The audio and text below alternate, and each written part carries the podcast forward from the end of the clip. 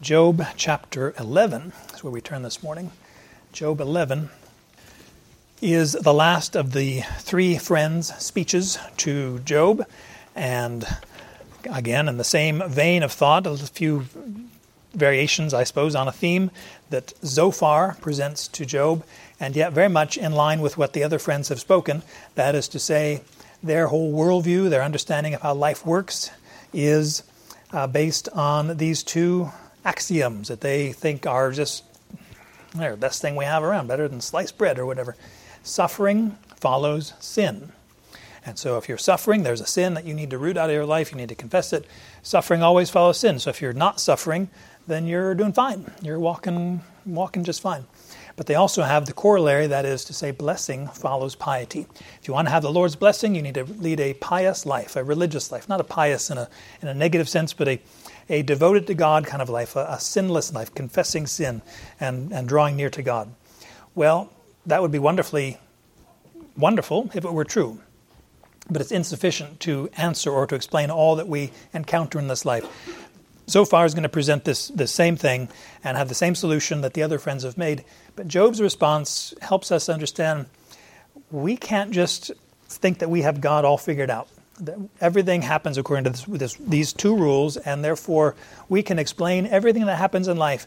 And obviously, we want the blessings of, of God, and so we should live a pious life to get the blessings. And if you want to avoid the suffering, the loss of stuff, then you need to forsake sin, get that sin out of your life. Now, again, those are wonderfully true things, and yet insufficient and inadequate to explain our lives and even to explain God's beauty, the worship that we owe him, not because of what he gives us, but because who he is, which the Zophar is going to allude to a little bit, the wonderful wisdom beyond our comprehension kind of stuff of God, and Job answers it too. But God is so beyond us. God, God is so powerful, so rich in his abundant presence. I mean, just amazing who he is, and we should love him for who he is and worship him.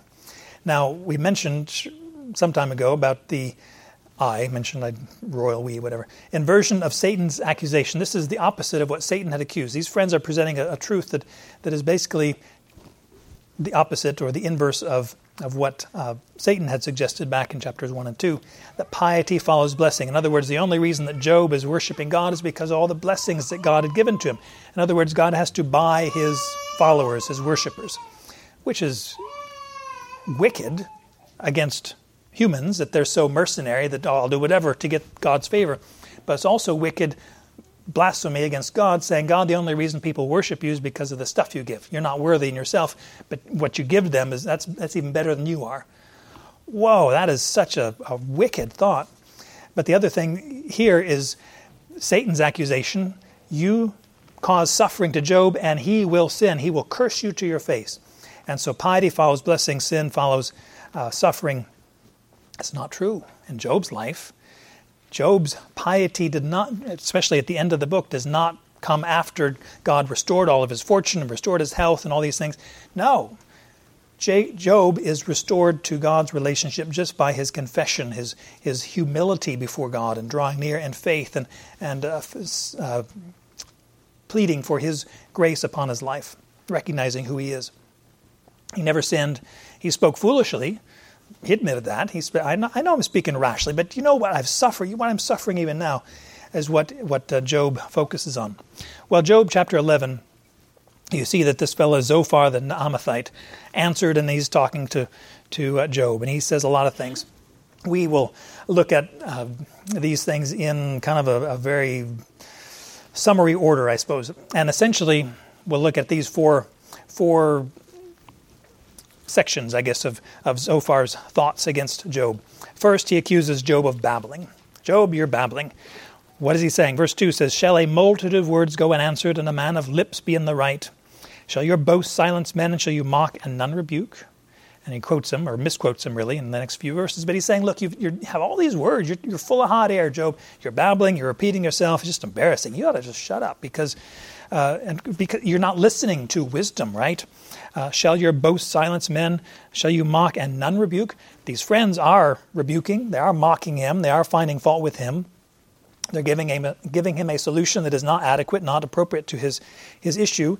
And so Job, yes, is speaking rashly. He's, he's speaking out of the overflow of a hurt, you know, just a, a bitter heart.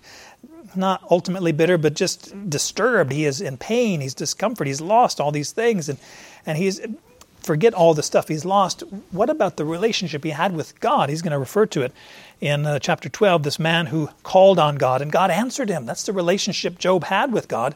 But now God is distant. Where is God and, and my troubles and my, my struggles? He doesn't understand. So Zophar accuses of him babbling. Verse uh, 4, he misquotes them. Zophar misquotes Job, says, My learning is pure. Job never said his doctrine, maybe your translation says doctrine is pure. Job never said that. He said, No, I, am speaking just words. I'm, I'm trying to figure these things out, speaking even as he's, he's trying to think through the issues. He's, he's, he's thinking out loud, I suppose you could say it that way.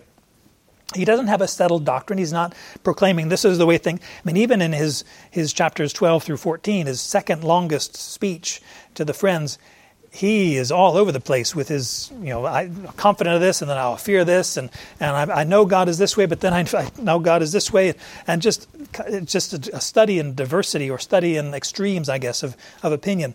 And so, no, Job does not have a pure, uh, undefiled, or or you know, clean doctrine he's presenting here. he does say, I'm innocent. He proclaims his innocence, his integrity before God. But uh, it, it's not a wicked thing because even a truth that Zophar didn't know, Job didn't know. I mean, Job knew it experientially, but he didn't know it by decree that Job, verse 1, chapter 1 of Job, was a blameless, upright man, fearing the Lord, fearing God, and turning away from evil. So he is innocent in this regard. He's not suffering because of sin. But that's the, that's the explanation that all the friends have, and so that's the solution they would uh, prevent, present, rather he says in verses 5 and 6, Job, you're self righteous. Look, if you would, verse 5 says, if you would uh, just, or excuse me, would that God might speak and open his lips against you and tell you the secrets of wisdom. For sound wisdom has two sides. Know then that God forgets a part of your iniquity. Job, you, you present yourself as a self righteous person. You think you're just so wonderful. But let me tell you, God hasn't punished you nearly as much as you deserve. How does he say? God forgets a part of your iniquity. And you think, wait a minute. The extreme suffering that Job endured, you're saying he only was punished for a part of his sin? What would it be like if God punished him for everything? Well, in some respects, you could say Job would have died, right? The wages of sin is death. Everything around him died. I know his sheep and, and oxen and so forth didn't die, they're taken, but his sons and daughters were killed through the course of this, and a lot of servants as well. So Zophar is just accusing him look, there's some kind of a sin in your life.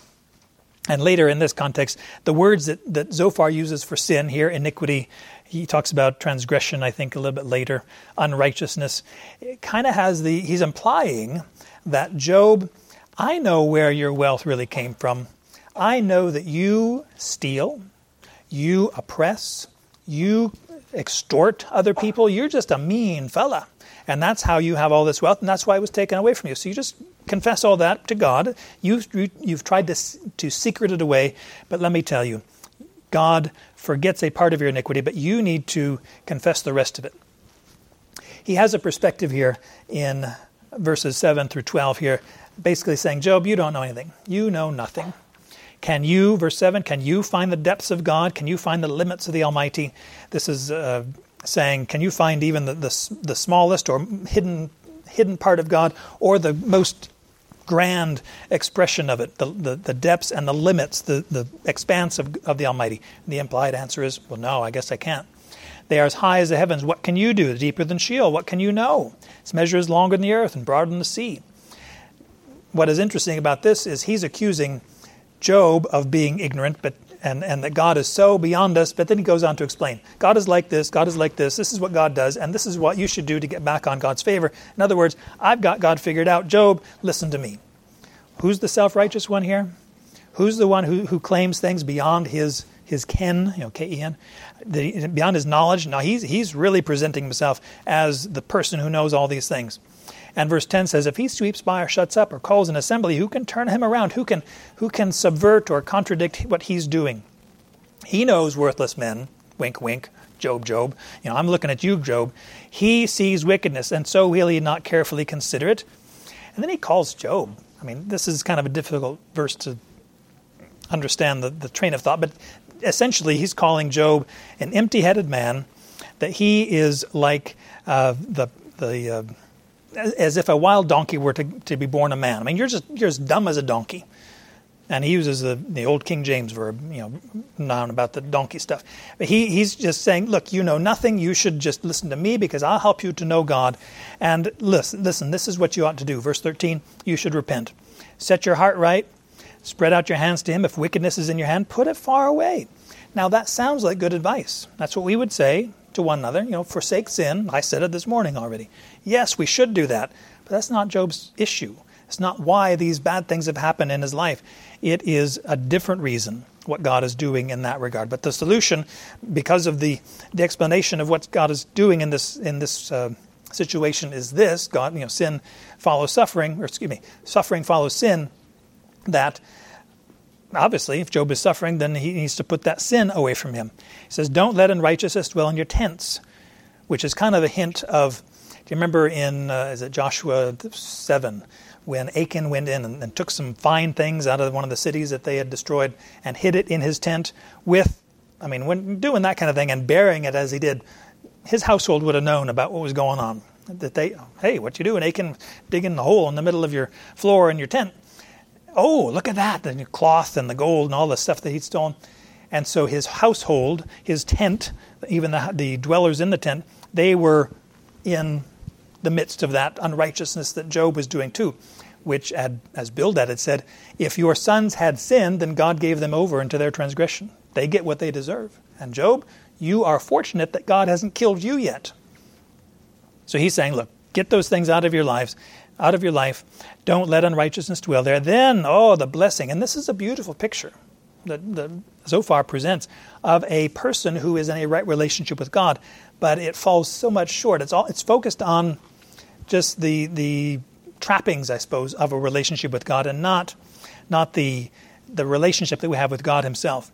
He says in verse 15, then you could lift up your face without moral defect. You could you could not be ashamed and cover your face. You know how different criminal types do, and, and when they're hiding from the, the journalists or whatever, you could show up and no be, it wouldn't be a problem. You would be steadfast, you'd be immobile, and so forth, and you wouldn't fear anything. You'd forget your trouble.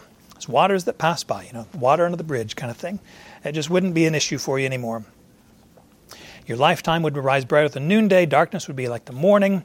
You would trust because there's hope. You would search around, rest securely. You'd lie down, and none would make you stumble, and many would entreat your favor, which they had before. Job was, again, the greatest of the sons of the East. He had people coming to him for wisdom, counsel. Hey, Job, what do you think of this? Hey, Job, will you help me with this? Hey, Job.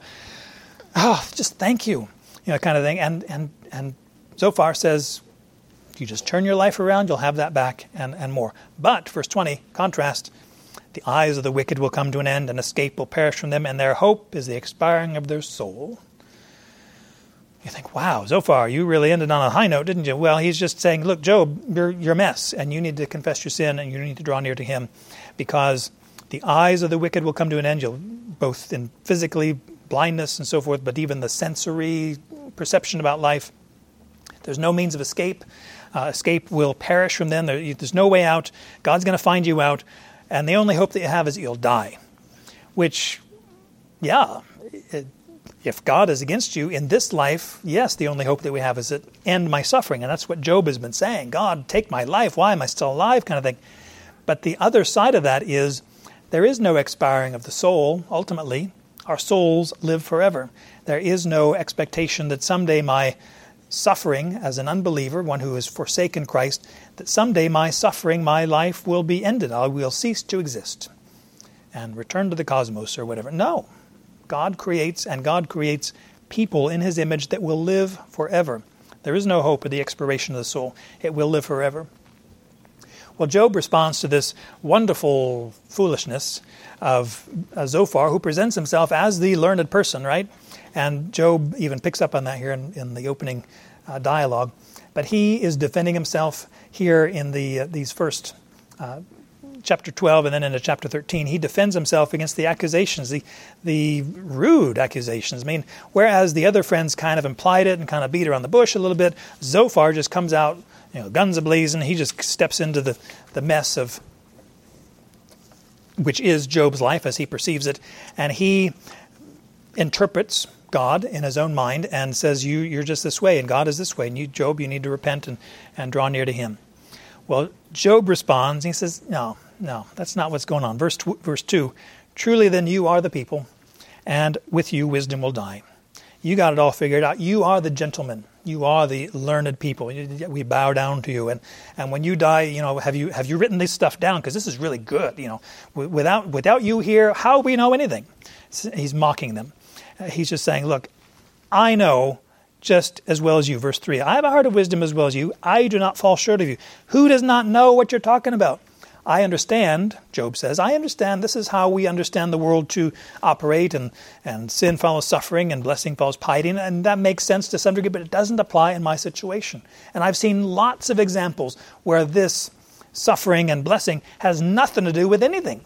It's just, it happens, and you, we can't explain it, we can't understand God. See, part of the issue that these friends have, which they, back in that century, you know, 4,000 years ago, and even today, we look at events and we say, well, God is doing this. We, we, uh, because this happened, obviously God is, is doing this. We don't know what God is doing. We don't. We, we, you know, we know God is good. We know God is sovereign over things, which is, none of the friends will argue that. Job himself, all of them affirm God's sovereignty, his wisdom, definitely. But what is he doing? Well, the friends have an answer. Job says, I don't know what he's doing. I want to know. I want to stand before God and hear from him.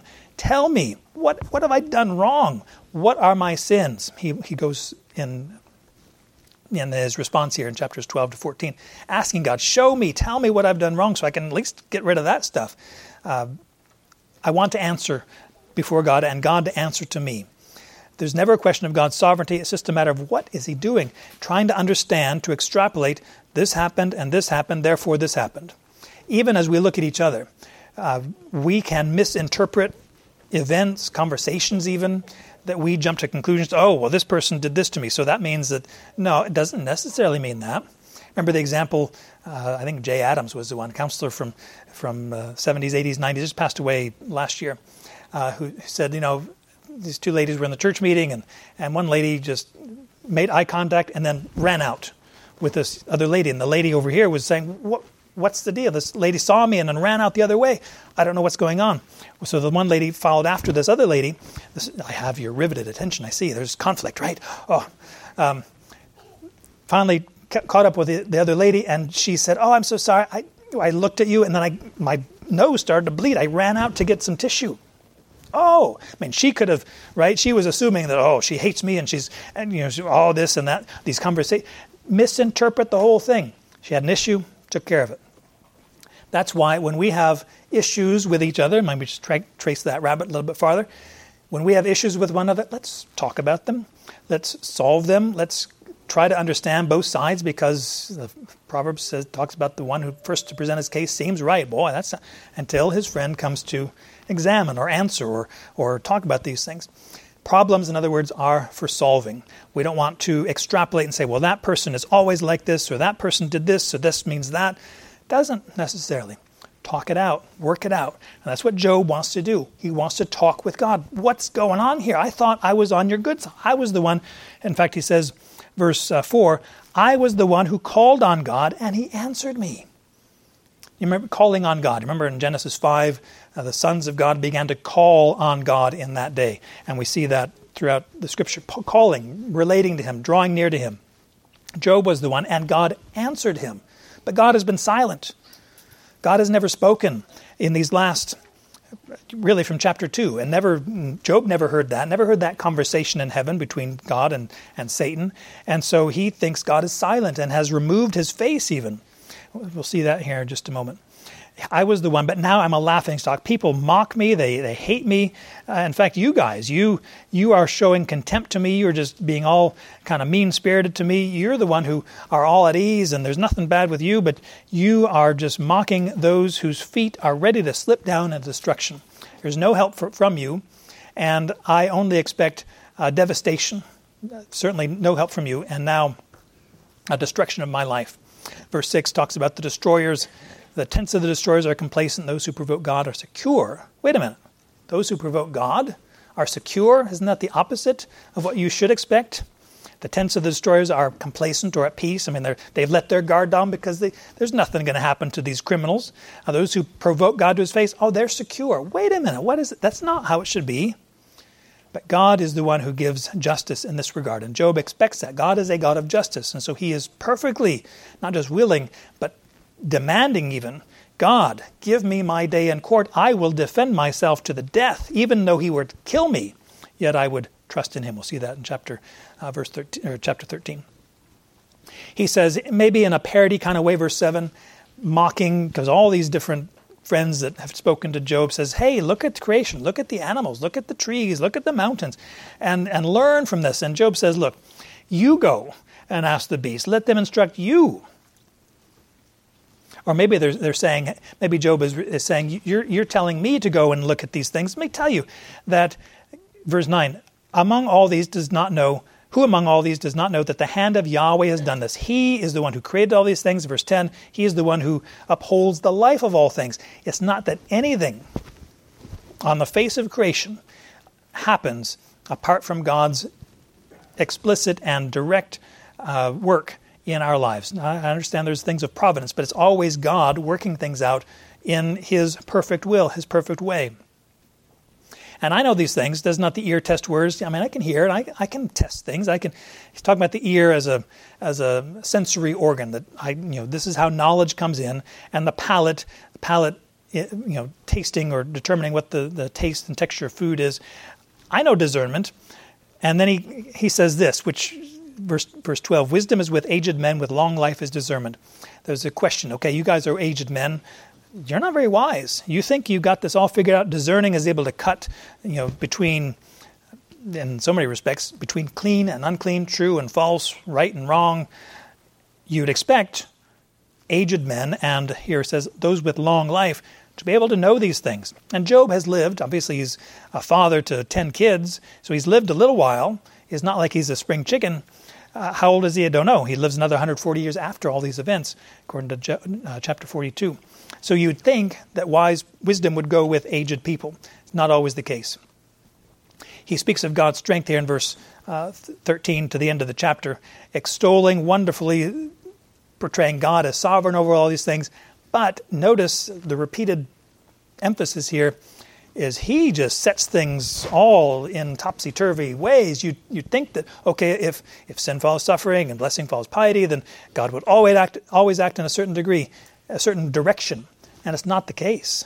Look at this. With him are wisdom and might. To him belong counsel and discernment. So, four different words describing his, both his, his uh, wisdom, what he does, but also his ability to, to, to cut or discern these things. So, but what belongs to him? Wisdom. Knowing. And not just knowing what to do, but knowing all the details about things. We don't. We judge based on what? Appearances. We, we think we know what we're going on, like the ladies had that issue. No, we, we think we know what going, what's going on, but God has perfect knowledge. And so we can trust that what He knows and is able to inform His wisdom or His choices and so forth. And, by the way, He has power. Verse 14 a sovereignty that cannot be denied, cannot be overturned. He pulls down and it can't be rebuilt.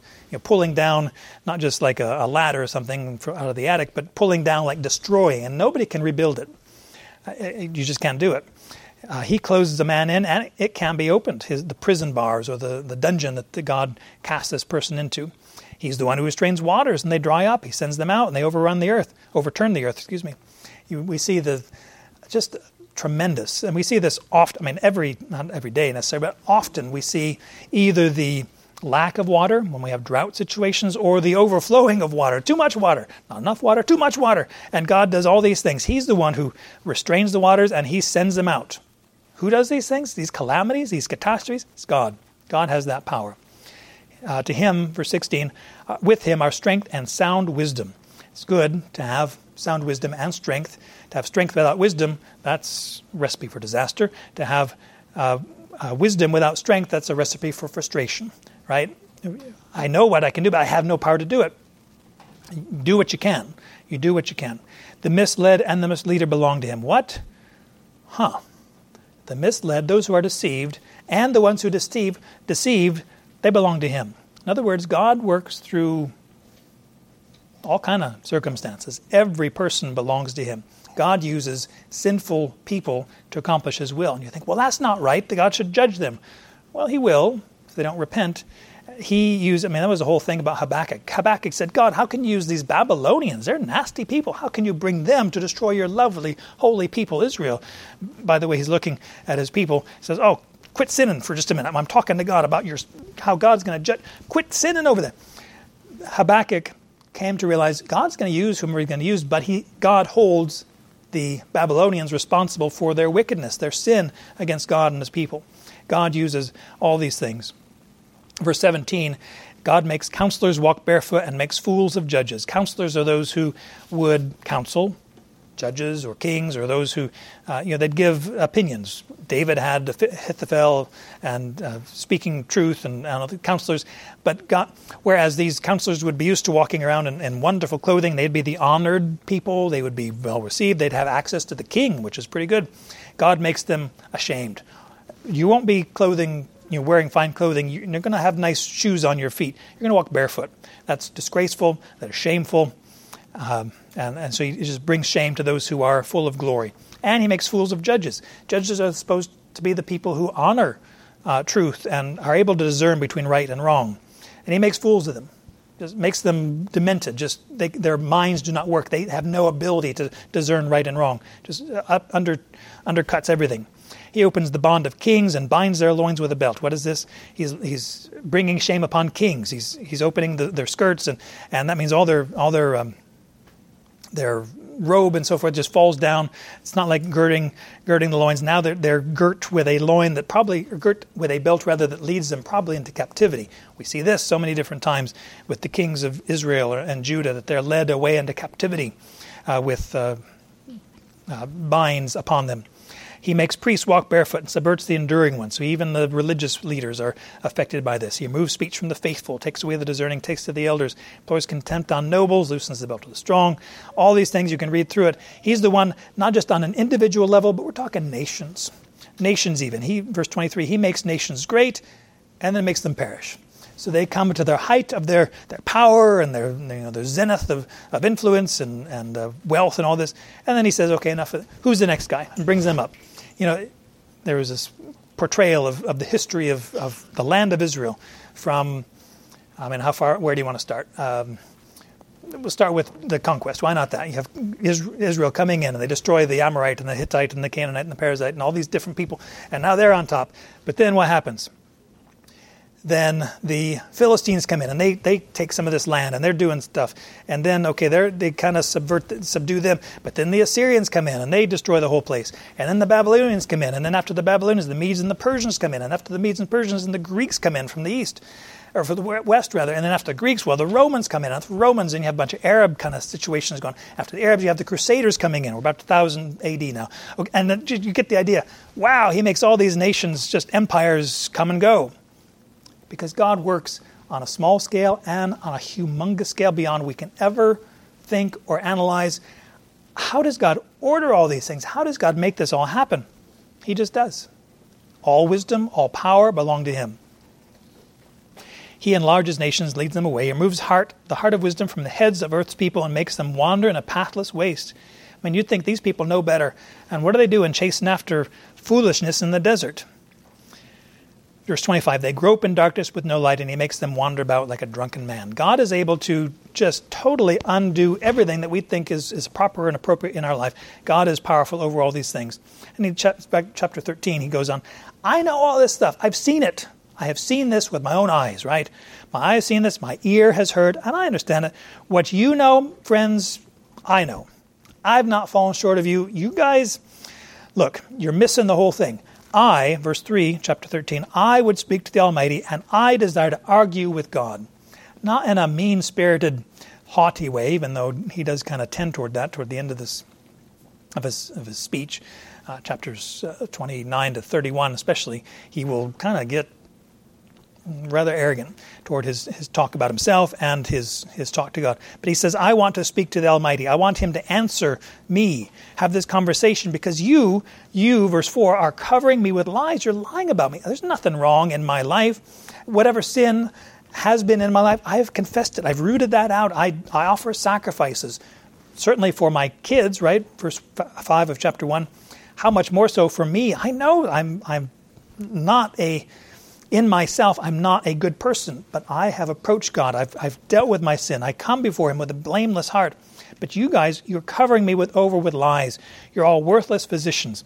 It's like they're applying a solution or a remedy or even a, a balm for a, a, sin that's or a weakness or a disease that's not there. They are, are beyond worthless. They're they're they're bad. Job says, You are covering me with lies, but you are also blaspheming God. You are saying things untrue about God, which God Himself is going to say back in later in chapter 42. You've not spoken rightly of me as my servant Job has. He says, uh, verse 5, you know what would be best for you guys? Just zip it. Close your mouths. If it would be good for you to be completely silent, that you would, and that would be your wisdom. Please hear me. Give heed to the contentions of my lips. What is he saying? Will you speak, verse 7, will you speak what is unrighteousness for God? Will you speak what is deceitful for him? Will you show partiality for him? Will you contend for God? In other words, they're misrepresenting who God is. They're saying God always acts this way. We can always expect this to happen according to this pattern of, of always. It's just always how it happens. And so obviously sin is in, in your life, Job, because you're suffering. And so this is, and you repent and you'll have the blessing. No, that's not what God is about. That's not what God said back in chapters 1 and 2. They are misrepresenting God. Do you remember how in 1 Corinthians 15, how Paul says, Look, if Christ is not raised from the dead, we are found to be false witnesses or, or speaking falsely about God, that we, we claim things that he did that he didn't really do. Whoa, that's not good. Job says, You guys, you, you better be careful because, verse 9, will it be well when he examines you? Will you deceive him as one deceives a man? No, he will surely reprove you. And if, if you secretly show partiality, thing is, they're not secretly showing anything. They are just very uh, eloquent and loquacious about their words. They're sharing all these wonderful thoughts that they have and says, oh, you are going to pay for that, Eliphaz, Bildad, and Zophar. God is going to come and examine you, and he does. Chapter 42. Will not his exaltedness terrify you and the dread of him fall on you? When God does appear in the whirlwind, chapter 38, it gets Job's attention. It gets Elihu's attention. Elihu's the one who's speaking with him yet. We'll meet him later in chapter 32. But Job says, Look, does anything about God frighten you? You've got God all figured out. You think you've got him managed, got, you know, God under control. Does anything about him terrify you at the soul level? Do you have any sense of dread at his presence? Or you think, oh, God's just like a brother. We know what he's going to do. We can even manipulate him. If we want God to do a certain thing, we just need to do these things.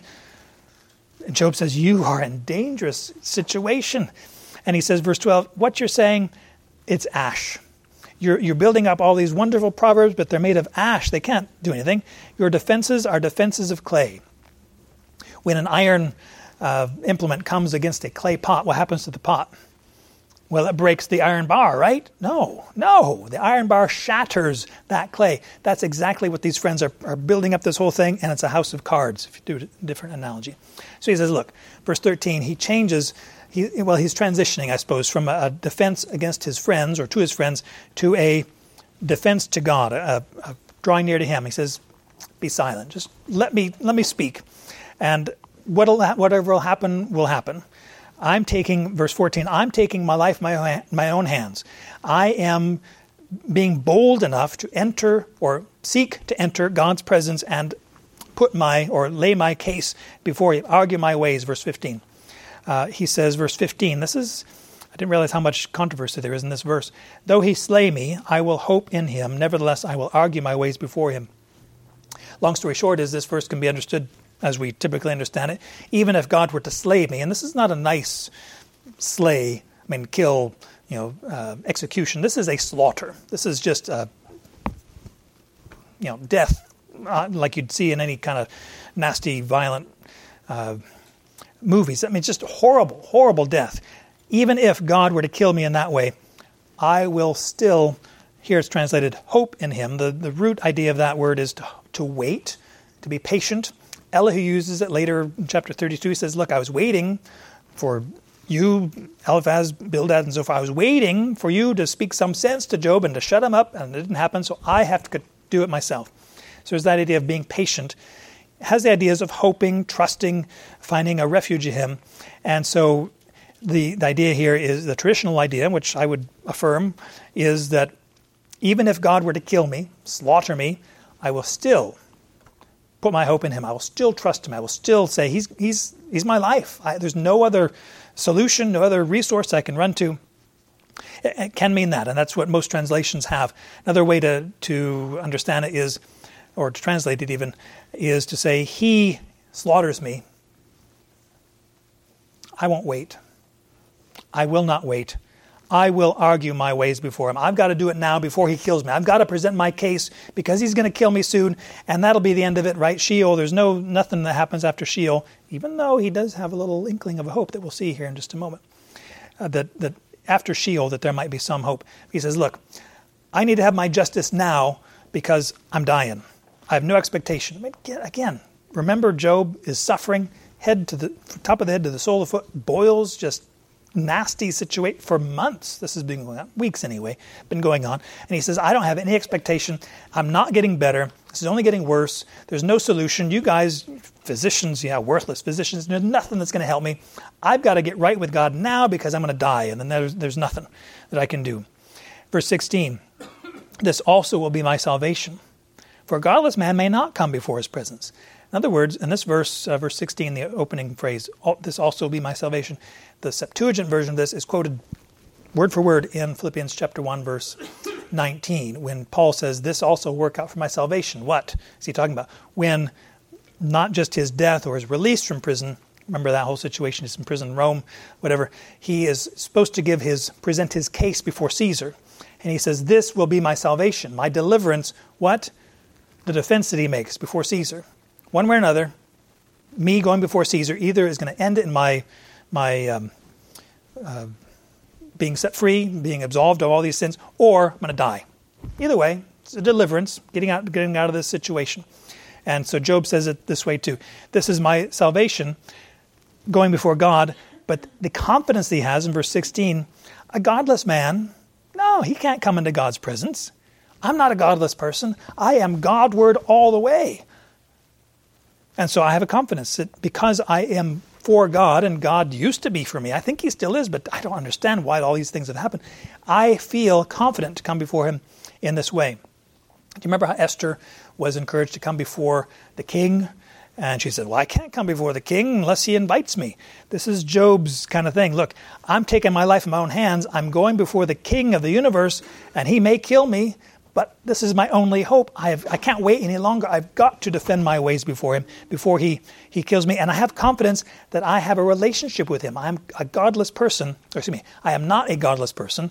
And so I have that confidence that he will welcome me into his presence. And that's the relationship, by the way, that Esther had with the king. The king said, Come on in. And we can read about that in Esther. You could read about. Um, I'm skipping over some wonderful things that Job says. Verse 20, uh, Job asks two things. Look, I want to present my case, but two things, God, I want you to do for me because uh, this is a big deal for me. Uh, you know, he says two things. If you wouldn't mind, move your hand far from me. Let not dread of you terrify me. So he says, This is so scary. Would you at least kind of turn your back a little bit so the, the awesome weight of your glory would not just scare me to my bones? Would you just even release your hand a little bit from my suffering so that at least I'd have the physical stamina to stand before you? I mean, I am just suffering. I can't sleep at night and all these other things that he could mention. Would you just remove my suffering a little bit? Remove the, the dread of you from just a little bit. And then verse 22, the second thing he asks, call and I will answer, or let me speak and then respond to me. In other words, either either you be the plaintiff and I'll be the defender or defendant or, or vice versa, whichever. Let's just work out the, the protocol or the solution of our of the defense. And uh, but can we talk about these things? Can we talk? And then he says, "Look, what have I done?" Verse twenty three. How many are my iniquities and sins? Make known to me my transgression and my sin. He uses three different words again for describing these things in a generic sense. What have I done? What are the, all these things that I've done? Um, he, he speaks in a, in a kind of a big picture way. Show me, tell me what I've done so I can at least know, have the, the assurance or the understanding what why is this suffering coming upon me? I don't understand it at all. Why do you hide your face? Again, that is the most severe blow that Job has experienced. Yes, his livestock was taken. Yes, all these things, servants, his children were killed. But why does God hide his face? Why can't I have a relationship with him? Why do you hide your face and think of me as your enemy? That word enemy is related same root word as Job's name. Why do you, why, you know, you could say Job, his name is enemy. Uh, and why are you treating me like Job, like an enemy? I'm not. I'm on your side. I want you in my life. I want to honor you. And he compares himself to a driven leaf, to a dry chaff. And he says, I don't understand. You, you hem me in, you put me in stocks, you, you're just always watching me, looking for, for ways to destroy me. And, and meanwhile, verse 28, I'm skipping over a lot of wonderful things. I am decaying like a rotten thing, like a garment that's moth eaten. Not a, a, a swift, sudden, just kill him now. No, let's just watch him kind of just over time decay, like moth or rotten thing. Just rot takes things over, or like a moth-eaten garment. I, there's there's no hope that Job has, and he goes on. Excuse me, I didn't give you that. Job petitions God for justice. He says, "Look, I want justice from God." We're going to wrap things up really quickly, I promise you.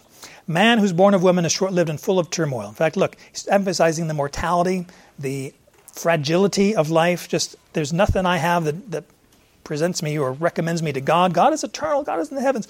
And who am I? Just a guy born of you know life from somebody else. I don't even have life in my own essence like God does. And whatever short uh, days that I have, they are full. So short, but also full of turmoil and just all this wickedness and all this pain and suffering. Uh, the brevity of life, like a flower, like a shadow, a shadow it's not like in Peter Pan, right? A shadow can't even stand, it can't do anything. There's no substance to it. There's nothing that a shadow influences in life, ultimately, because it is fleeting, it goes by. You bring judgment, or excuse me, you open your eyes on him and bring me into judgment with yourself. Who can make the clean out of the unclean? No one.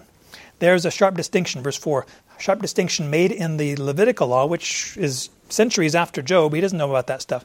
But he says there, there's clean and it's unclean, and how can you make something that is unclean clean? There's no human way to do that. No one can do these things. He is implying, perhaps, hopefully, that God can do it. God, you show me my transgressions, my sin, my iniquity. You can make me clean. You are the one. But I don't see that. I don't see that solution for me. I see judgment. I see suffering. I see your, your, your back is turned against me, not in a, in a kind way. He said, God, if you just remove a little bit of your weighty glory from me so I can take a breath. But it's this idea of, of uh, turning his back against him in, in punishment or in revulsion. I can't stand Job, said God. Uh, turn your gaze, verse 6, turn your gaze from him that he may cease from toil until he accepts his day like a hired man. Just give me some relief. Give me a payment for my whatever I've done right in my life. But also, the evening comes for a day laborer, and there's time for rest, there's time for refreshment verse 7 and through 12 is a contrast between the expected resurrection or, or revival of a tree. Uh, there's hope for a tree. Hey, it's cut down, it might come back because it had a root system in the ground, and maybe there'd be a little a little sprout or something, a little little sucker that would grow off of it, and the tree would come back because it has a system. Not so for man. kill him, he's dead. Verse 10. man dies, he lies prostrate. He breathes his last. Where is he? Where is he? You expect him to come back? No, there's no expectation of, of resurrection. As water evaporates from the sea, as a river become parched and dried up, so a man lies down and does not rise. Until the heavens are no longer, he will not awake nor be aroused out of his sleep. In the midst of all these things, and again, he's speaking rashly, he's speaking uh, all over the place, but he, he kind of has this expectation, as Abraham did, a contemporary of Job, most likely. Abraham's trying to think, figure out, God, you told me to kill Isaac, my son? through whom the blessing is going to come? Well, somehow God's going to have to be able to raise the dead. And so Abraham thought through that, the possibility of life after death. Job is thinking about that. Humanly speaking, it's not going to happen, but God is able. God is able to do these things until the heavens are no longer. And there's a resurrection at the last day. And he says, verse 13, until that time, God, would you hide me in Sheol, that place of the dead. We can talk more about Sheol, but it's essentially where do our spirits go? Where did the spirits go back before Christ came to the earth? Where did the spirits of people go? To Sheol. And we conceive in Jesus' parable in Luke 16 the rich man and Lazarus, and the rich man was in Hades. It's called uh, Greek Greek term for Sheol, Hebrew Sheol, and the Lazarus is in Abraham's bosom. You see a distinction, different compartments people have used to describe Sheol. But now those who are in, in Sheol who are righteous, what did God do through Christ? When Christ resurrected, he took captivity captive. He took those who were in Abraham's bosom and took them to himself, such that we can have the confidence in 2 Corinthians 5 to be absent from the body is to be in Sheol. No, is to be present with the Lord in his presence. Where's Jesus? In heaven, the right hand of God the Father. So we see that. But he says, Look, if you just hide me, just put me away in a little cupboard for a while until your anger goes back to you. I don't know why you're so angry, but could you just put me on pause, put me on timeout, you know, in a parental kind of a way. And when your anger subsides, would you come? Set a set a, a, a limit, set a timer, set a reminder. This is basically the idea of verse 13. That you would set a limit for me and remember me and come to my aid. Bring me out of detention and let's have that relationship we had before because I don't know what's going on. But then he goes back and says, If a man dies, verse 14, will he live again?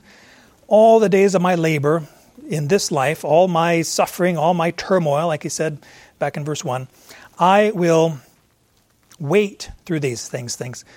All the days of my labor, I will wait until my change comes. That word change is not the word for resurrection, but it gets that idea, it gets us close to that idea of some change, making, again, the unclean clean, taking a dead person and not just reviving them, but re resurrecting them, bringing them to a newness of life.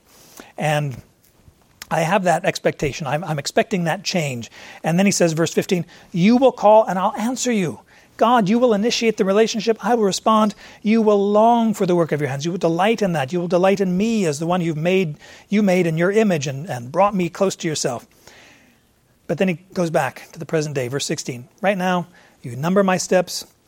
You, uh, I wish that you would not keep watch over my sin. Your transgression is sealed up in a bag, and you cover up my iniquity. It's kind of what is he saying there? Is he saying that there's forgiveness, that, that there's going to be a time when you will not hold me liable for all those sins that I've committed? Or is he saying, no, I know that you do examine myself. You do seal up my transgressions in a bag. That is not a bag like a, a waste you know, trash bag, but a bag of, of treasures that God is going to bring out and make me pay for all my sins. He smears, is the word cover up, kind of like was used earlier. You cover up my iniquity. It's not, it could be, yes, in a positive sense, you forgive my sin, but it could be in the sense you, you, you smeared all over my face, kind of just put it right back in me, and you, you're, you're doing these things. Again, Job is, is wonderfully hopeful, but then conversely just so not hopeful. And he alternates be- between that, even in the same breath. He's saying, God is so good, but then he's going to kill me. What? How is this going to happen? And he compares himself to a mountain, you know, a good, strong mountain that crumbles away, a rock, a water. You know, we're talking about erosion here. And verse 19, that's exactly what you do to man's hope. It perishes, it dies, there's no hope for us. You just take it away from us. You overpower him, it goes away, you alter his appearance, which is, you know, face of death, and you send him away. Even if his sons were to achieve honor, he doesn't know it. They become insignificant, he does not perceive it. Whether they good things happen to his progeny, he doesn't know. Bad things, no idea. His flesh pains him, and he mourns only for himself. There's that isolation, that loneliness at the end of life that Job says, I, I have no hope. God, my last, my only hope is that I would be able to stand before you and you'd answer me. Give me an answer. I defend my ways before you. Thankfully, that's not what God does. He does something one, far much more, far more wonderful than answering Job's plea for justice. God shows him himself and lets him rest in that. You know who I am, Job. Your friends didn't speak to me rightly about speak about me rightly, but you you did. You're defending yourself too much. You should just quiet and you should give praise to me. Far, far from what Satan had accused Job of, of going through these things and then cursing God to his face, God says, You must bless me. You must worship me, not for the stuff I can give you, but for who I am in your life. You must rest in the knowledge that I am good, I'm sovereign, I'm, I'm full of wisdom, I know all these things, and you don't. Job, you don't have it all figured out. But I do. You can trust me. I wanted to finish with, with reading through 1 Corinthians 15 a little bit. It's a long chapter. But especially that hope of resurrection and the truth of what is planted in the ground, and you don't plant something in the ground unless you expect it to die. The seed dies so it can live, give a new life. And that's exactly what Job is doing. I've got to die so that I can live. But life is only possible through Christ Himself. Christ is the one who conceals us. Christ is the one who carries our sin in His body so that we don't have any recollection of it.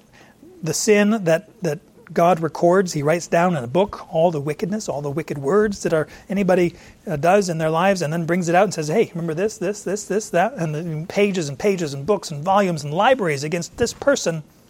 is taken away. Christ became sin for us, so we can, we can become the righteousness of God in Him. Find your refuge in Him. Our Father in heaven, we great, are so grateful for your message, the truth of your word, the truth of the gospel that Job is hinting at. He's, he's yearning for. He's yearning for this righteousness that comes from you, a, a justification, not in himself that he's such a wonderful person. And he would never say that, that he was sinless, but he was blameless because he dealt with his sin. He confessed it and forsook it and drew near to you in sacrifice and in hope. And we pray that we would have that same uh, relationship with you, not through animals and, and, blood and bulls and goats and so forth, but for the blood of your precious Son, that through his death and burial and resurrection we can have forgiveness of our sins and have a relationship with you. Again, we pray that you'd save and sanctify for your glory. pray in Christ's name. Amen.